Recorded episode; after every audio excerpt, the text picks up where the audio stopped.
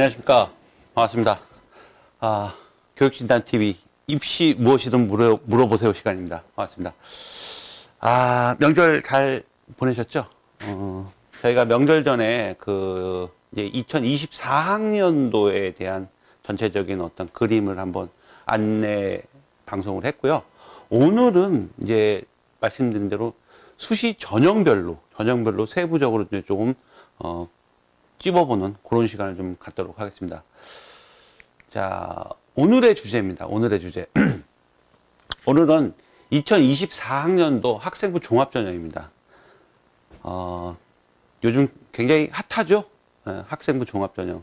일단, 제가 보는 관점에서는 일단, 어, 자기소개서가 폐지가 됐단 말이에요. 가장 큰 이슈가 될 수 있겠죠. 자기소개서가 폐지가 됐죠. 전면 다 폐지, 폐지가 됐어요. 물론 이제 작년 22, 23학년도에도 일부 대학은 이제 미리 좀 폐지가 됐는데 24학년도부터는 전면 다 폐지가 됐다는 겁니다. 그러니까 뭐, 어, 일단은, 어, 그런 상황으로 지켜봤을 때는, 어, 학생부 종합전형의 경쟁률 자체가 소폭 상승할 수 있는 요소가 될 수 있다고 보, 보겠어요. 왜냐, 어, 실력도 되고, 등급 내신도 되고 뭐 어느 정도 갖춰진 학생들이 있는데 매년 이제 학생부 종합 전형을 아이들한테 권유를 하다 보면 어 조금 이렇게 학생부 종합 전형은 조금 그런데요. 그 이유 중에 하나가 자기소개서였거든요. 자기소개서 쓰는 어, 연습과 습관이 안 됐고 자신이 없는 학생들. 그래서 학종을 포기하고 교과 쪽으로 많이 선택한 학생들이 있었는데 이제 뭐 24학년도부터는 이제 뭐 자기소개서에 대한 어떤 부담감이라든지 이런 게 절대 없어지는 거죠. 그래서 일단은 학생부 종합전형은 어 23학년도보다 좀 경쟁률 자체가 소폭 상승하는 그런, 그런 그림이 그려질 것 같습니다. 근데 요 문과 한번 보시겠습니까? 자, 학생부 종합전형이거든요. 이 학생부 종합전형에 음, 많은 학생과 학부모님들이 합격에 대한 로망을 가지고 있습니다.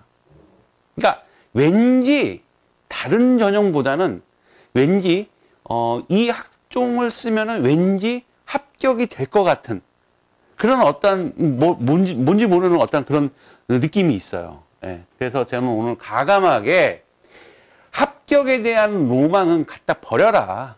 그리고 현실을 직시하자라는 얘기입니다. 그러니까 왜 이런 로망을 갖게 됐냐면 한마디로 이 학생부 종합전형은 뭐라 할까요? 비빌 곳이 없어요. 그러니까 어, 예를 들어 3등급에서 4등급 이 구간의 학생들 그러니까 예를 들어서 2등급의 학생들 같은 경우는 뭐 2.5까지도 어, 뭐 추천 전형을 봐도 학생부 교과 전형을 어, 쓸 수 있는데 이 3등급부터 이 4등급 사이에 되게 좀 특히 이제 3등급 학생들이죠. 좀 내신이 좀 아깝죠. 네, 그러다 보니까 어, 학종으로 좀 많이들 생각을 하고 있는데 자 보세요. 음, 먼저 교과 전형 같은 경우는 딱 어느 정도 아이들도 학부모도 압니다. 왜? 내신 성적으로만 뽑으니까. 그러니까 내가 3등급이다 라고 하면 아 나는 인서울에 있는 학생부 교과 전형으로 3등급은 힘들어 라고 먼저 딱 판단을 해요. 두 번째, 논술 전형 같은 경우는 음, 인문 쪽에서는 뭐 글을 쓰는 좀 어느 정도 글을 쓰고 책을 읽고에 대한 어떤 자신감이라든지 어느 정도 돼 있는 학생들 같은 경우는 논술 쓰고 그다음에 어, 자연계 이과 같은 논술 같은 경우는 수학 특히 이제 과학 논술은 이제 거의 없어졌으니까 수학에 좀 자신 있고 내가 평소에 이제 학교 내신에서도 서술형에 좀 강한 면모를 보이거나 이런 뭔가 근거가 있는 근거가 있는 어 그런 전형은 딱 보면 이제 아 이걸 쓴다 교과를 쓴다 아니면 논술을 쓰겠다 아니면은 아니면은 논술 자체도 쓰기 힘든 학생이라면 그냥 난 수능 성적이 잘 나오니까 정시 대비하겠다 수능 성적을 가겠다 이렇게 판단이 딱딱 쓰는데 이놈의 이 학생부 종합 전형은 뭔지 모르게 애매모호하다는 얘기인 거죠. 애매모호하다. 특히 이제 3, 3, 4등급 간의 어떤 구간의 아이들 같은 경우. 그런 애매모호한 그런, 어, 상황이 발생되는 원인 중에 하나가 작년 같은 경우 이제 22학년도에 약 약대 종합전형을 합격한 학생들의 학교별로 분석을 해보면 이런 거 보세요. 가톨릭 대학교는 합격 학생 어 약대를요. 약대를 학생부 종합전형으로 합격한 추천전형 종합입니다. 평균 성적이 2.16입니다. 그 다음에 어, 합격한 아이들 중에 제일 성적 내신 성적이 안 좋은 학생가 4.13. 그 다음에 충남대 같은 경우 프리즘 전형으로 약대를 합격한 아이들 평균이 1.87. 그 다음에 제일 내신 성적이 안 좋은 학생이 5.42. 그러니까 어 4.13, 5.42 내신은 이제 이게 어, 어디가에 가면은 이제 그 각 대학별로 입결이 다 올려져 있는데 거기 합격한 학생들, 학생부 종합 전형에 합격한 학생 내신들이 이렇게, 이렇게 나와져 있어요. 네, 이런 상황을 보고, 어, 나도 가능하지 않을까? 근데 한번 동국대 한번 보세요. 동국대라든지 덕성여대 같은 경우. 자, 동국대학교 약대는요, 두림 전형으로 평균 자체가 합격하는 1.49, 최저가 1.77. 동, 덕성여대 같은 경우는 평균이 1.55, 70컷 자체를 보면은 1.31입니다. 합격한 학생들 10명이 있다면 실등한 학생 내신이 1.31이라는 얘기예요. 차이는 뭐겠어요? 차이는 이 두 개의 대학은 약대를 종합이지만 수능 최저가 존재합니다. 그 다음에 이 대학은 수능 최저가 없다는 얘기인 거죠. 그럼 뭔가 느낌이 오지 않습니까? 뭔가 좀 차이, 느낌이 오지 않습니까? 과연 일반고, 일반고 학생, 일반고 학생에서, 일반고에서, 어, 내신이 4.13의 학생이 일반고에서 내신이 4.13이에요. 세, 수능의 세 개 영역 합 5를 맞힐 확률이 높겠냐라는 거죠. 어? 그 다음에 일반고 학생이 5.42가 세 개 영역 합 6. 매우 힘들다고 볼 수 있습니다. 따라서 어, 이 5.42의 학생들 같은 경우는 5.42 42 학생들 같은 경우는 아무래도 어, 자사고 그러니까 뭐 특목으로 봤을 때는 뭐 예를 들어서 뭐 국제고라든지 외고 같은 경우는 약대를 지원할 수 없으니까. 그래서 5.42는 뭐 자사고라든지 이런 쪽에 과고라든지 이런 쪽의 학생들이라고 보시면 될 것 같고. 그 다음에 여기 보세요. 수능 최저가 없으니까 막말로 자사고 학생 내신이 1.31이면은 덕성여대 약대 안 씁니다. 왜?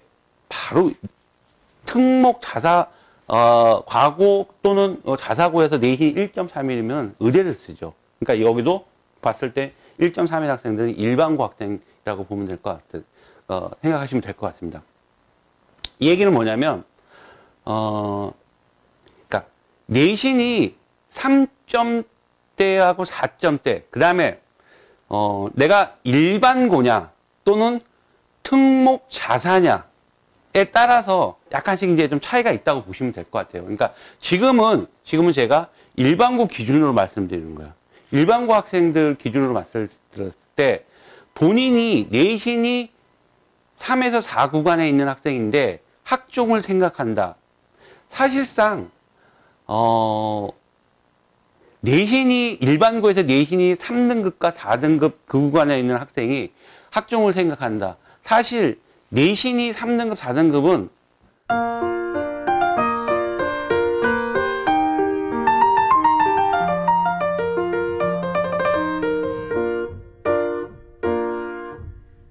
문제는 수상 경력이죠. 수상 경력. 수상 경력과 독서 활동인데 독서 활동인데 어 자율 동아리와 개인 봉사는 큰 문제가 없다고 그랬습니다. 왜냐 학교 정규 동아리와 학교 봉사로 커버를 하면 된다라고 때, 저 수상 실적과 독서 두 개는 뭐냐 전공 적합성의 우수성을 입증할 수 있는 내용이에요. 수상 실 경력이라는 게 교내 수상 실적. 사실상 저는 이 교내 수상 실적 모르겠어요. 어떤 학생들한테 굉장히 좋은 게있지만 결국 많은 학생들한테 다 가는 혜택이 아니고 우수한 학생들이거든요. 뭐 수학 경시대회 최우수, 우수, 뭐, 금상, 은상, 동상, 뭐 또는 1, 2, 3.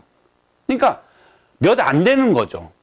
그러니까 저런 교대 수상 실적은 많은 학생들이 어, 어떤 혜택을 받는 게 아니라 일부 학생들이 가질 수 있다. 그러나 이제 이게 전공 적합성의 우수성을 입증할 수 있는 부분이 될 수 있는 대학에서 굉장히 많이 어, 어, 활용했던 전형인데 그러면 먼저 한번 수상 경력, 저 교내 수상 실적이 없다면은 그러니까 전공 적합성으로 한번 보자는 얘기죠. 즉 학업 역량이 굉장히 중요해지는 이 시점에서 그러면 이과 기계 전기 전자를 가는 학생이 종합으로 간다면은 아무래도 전공 적합의 우수성 수상 경력이 없기 때문에 교과에 있는 내용 중에 수학 성적과 과학 성적을 특히 잘 관리를 해야 되겠죠. 국어 공과를 지원한 학생은 국어 성적을 정말 잘 관리를 해요. 영어 영문, 영어 성적을 잘 관리를 해야죠. 그러니까 그런 어떠한 수상 실적이 없어지는 상황에서는 교과에, 교과에, 즉, 지원하는 학과와 연계되어 있는 교과 과목이 좀더 더 신경을 써야 돼요. 특히 고3 때는 특히 이과 학생들은 two 과목을 봅니다. 과탐 two를 하는데 물투, 화투, 생투, 지투인데 다행인 건 뭐냐면 어, 진로 선택 과목이라서 평가 방식이 성취도 A, B, C로만 세 개로만 나옵니다. 그래서 이 부분도 좀 더 A를 꼭 받을 수 있도록 신경을 써야 됩니다. 그래서 뭐 기계다 그러면 물리two, 또는 에너지, 화학, 신소재다, 화학two, 아니면 의학 계열이다, 아니면 간호, 보건이다, 생명과학 two. 그래서 꼭 A를 받는 게 좋다라는 얘기입니다. 그러니까 그런 것까지 신경을 쓰셔야 된다는 거죠. 그래서 수상실적은 지원하는 학과와 연계되어 있는 전 교과에 대한 어, 우수성을 좀 보여주는 게 좋고 또한 독서 활동은요. 독서 활동은 이거는 굉장히 중요한 얘기 같은데 어, 세부 능력 특기 사항에요. 수상 실적이라든지 동아리라든지 봉사라든지 내용이 언급이 될 수가 없습니다. 그러나 그러나 유일하게 세부 능력 특기 사항에서 언급을 할 수 있는 부분 독서 부분입니다.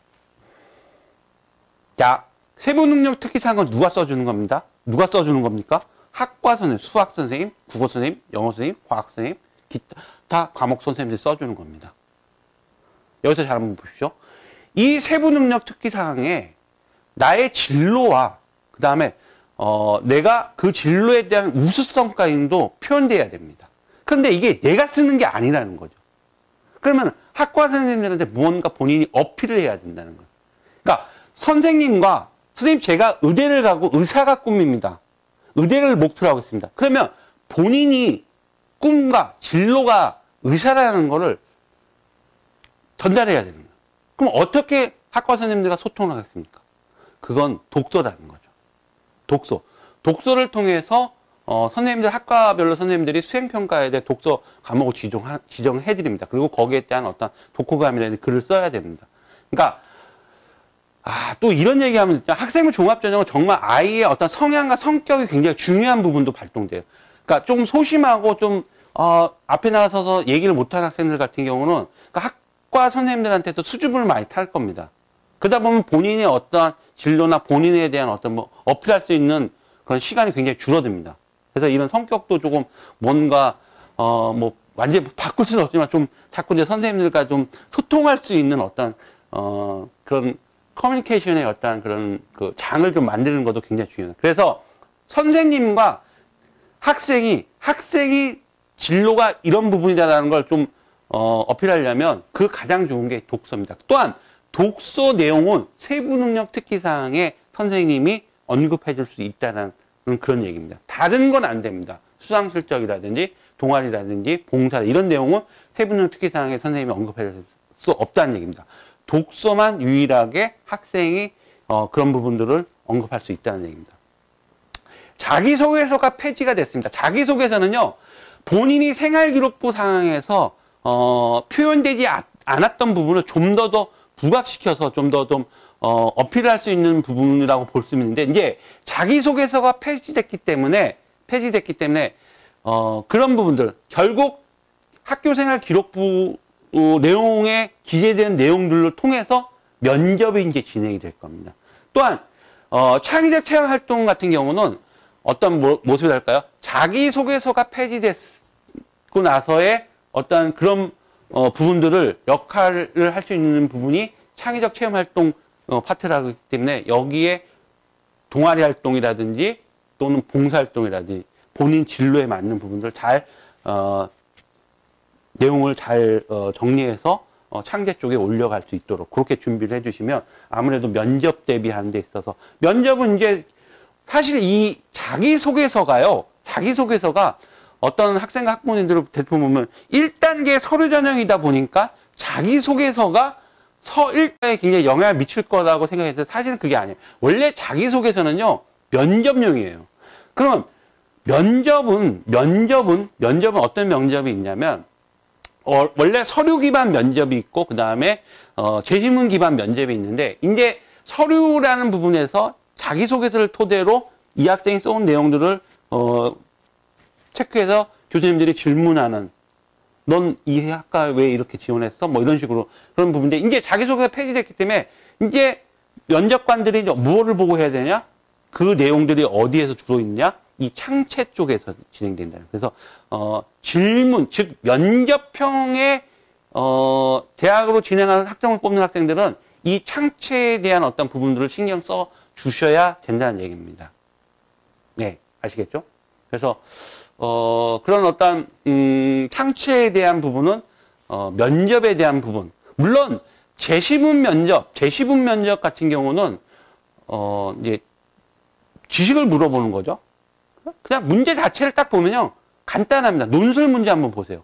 아, 논술 문제를 집필, 써서 제출하는 거지만 그 문제를 그냥 말로 해야 되는 그런 어, 면접이라 보시면 돼요. 그래서 지식 기반이 어느 정도 좀 특히 수학, 특히 과학, 뭐 인문 쪽엔 경제 쪽, 설대 어, 경제 경영 어, 심층 면접 문제 보면은 거의 뭐 수학, 수학 원투, 수학 원투 내용들이 굉장히 많이 들어가 있는 그런 내용들이기 때문에 그 부분 한번 확인해 주실 필요가 있다고 보겠습니다. 아, 이제 학종에도 수능 체제가 존재합니다. 학종에도 수능 체제가 존재하는데 서울대 직윤 같은 경우는 어, 세계 영역 합칠. 자, 연세대 같은 경우는 연세대 같은 경우 활동 우수형과 국제형이 있는데 어, 이, 활동 우수형 같은 경우는 보통 영어는 이제 일단 기본적으로 연세대 영어는 꼭 3등급에 들었고 한국사 4등급 안에 꼭 들어가 있어야 했고 두 개 영역 합사 자연은 어, 두개 영역 하보. 그 다음에 국제형 같은 경우는 영어가 꼭 1등급이어야 되는. 어, 그다음 두개 영역 하보인데 아마 여기에 활동무수에 두 개 영역, 두 개 영역 합사, 두 개 하보인데 아마 제가 두 개 영역 중에 꼭 하나는 국어 또는 수학이 들어가 있는 걸로 들어가 있어야 되는 거 제가 알고 있습니다. 그 다음에 고려대 같은 경우는 어, 현존하는 어떤 지금 학생부 대한민국의 학생부 종합전형을 뽑는 대학들 중에서 가장 수능 최저가 높을 거예요. 일반 학과 기준으로요. 일반 학과 기준. 그래서 4개 영역 합할, 4개 영역 합한데 작년까지는 인문은 4개 영역 합 7이었습니다. 그래서 올해 조금 어, 수능 최저를 완화해주는 그런 부분인 거고 그 다음에 어, 자연 같은 경우는 과학 탐구 영역이 한 개 반영이 아니라 두개 영역 합평균 반영이라는 걸 보시면 될 것 같고 자 아까 제가 말씀드렸던 이화여대 같은 경우 이화여대 미래인재 전형은 문과 같은 경우는 세 개 영역 합육입니다. 이거 매우 높습니다. 그리고 1단계에 떨어질 염려가 없습니다. 왜? 일괄 전형이기 때문에.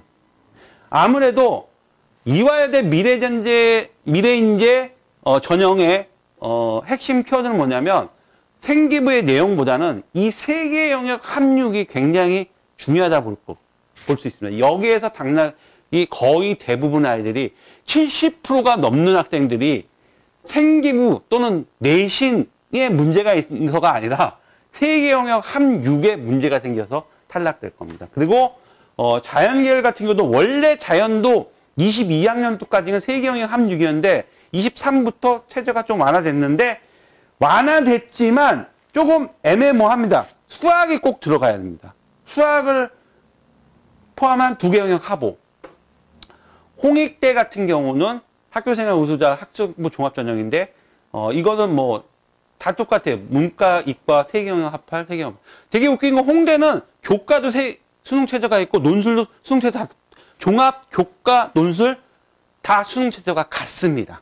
그래서 어, 홍대 같은 경우도 어, 내신이나 그다음에 생기부에 기록된 내용이나 논술을 푼 내용보다는 아무래도 이 수능 체제가 수능 체제가 매우 중요해지는 어, 그런 상황이라 보시고 또 홍대도 제가 말씀드렸지만 이대와 같이 홍대도 이대와 같이 단계별이 아니라 일괄이기 때문에 일단 서류가 들어가면 1단계에서 커팅될 염려가 없고 쭉 최종 발표까지 간다. 이때 내가 세 개 영역 합할 못 맞추면 끝. 추가 합격 대상자도 끝. 안 된다는 걸 명심해 주셨으면 좋겠습니다. 자, 마지막으로요, 어, 의학계인데 제가 의대만 뽑아봤어요. 학생부 종합전형 대부분, 어, 의, 의학계요. 의대, 치대, 한대, 수의대, 약대까지는 다 해도 대부분 수능체제가 존재하는데, 없는 대학, 의대 중에서 수능 체제가 없는 대학, 서울대 일반 전형, 고려대 계열적화, 성균관대 학과모대, 순천향대 학생부, 경희대 레오르네상스, 그 다음에 인하대 미래인재, 중앙대 융합인재, 충북대학교 종합원, 한양대 학생부 종합전형은 원래 수능 체제가 없습니다. 이렇게, 여기 빼고는 의학, 의대는, 의대는, 여기 빼고 의대는 전부 다 학생부 종합전형이라도 수능 체제가 존재한다는 것을 말씀드리겠습니다. 아, 2024학년도 학생부 종합전형 수능, 어, 자기소개서가 폐지가 됐습니다. 물론 23학년도에도 일부 대학이 폐지가 됐지만 24학년도를 기점으로 전면 다 폐지가 됩니다. 따라서 소폭 경쟁률이 상승할 것 같습니다.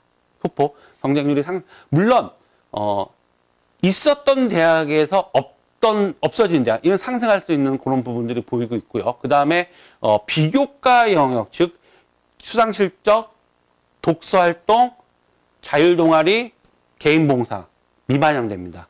그러면 이 미반영되는 상태에서 세부 학, 어, 어, 학업 역량이 커지고 학업 역량은 어느 쪽 결과적으로는 세부 능력 특기 사항이 굉장히 중요해지는 그런 상황이고 그다음에 면접 청으로 갔을 때는 면접으로 갔을 때는 또 창의적 체험, 창체각도 어, 잘 얼마만큼 기록되어 있냐를 점검해 보실 필요가 있다고 봅니다. 어떻게 오늘 많은 도움이 되셨는지 모르겠지만 어, 일단은 일단은 일단은 어, 24학년도 학생부 종합전형에 대해서는 제가 전반적으로 이제 좀 여기까지 정리를 하고 다음 시간에는요. 다음 시간에는 학생부 교과 전형 즉 학교장 추천 전형을 한번 또 어, 잘 분석해서 방송에 또 어, 여러분들한테 많은 도움을 줄 수 있는 그런 방송을 한번 만들어 보도록 하겠습니다. 계속 진행될 겁니다. 의학 계열도 아직 있고요. 논술 전형도 해야 되고 지금 굉장히 많은 전형들이 많이 남아 있습니다. 그래서 계속해서 이렇게 어, 준비해서 업로드 해 드리도록 하, 겠습니다 다음 시간은요. 학생부 교과 전형, 학교장 추천 전형입니다. 꼭 기대해 주세요. 자, 오늘 방송 여기까지 진행하겠습니다. 수고하셨습니다.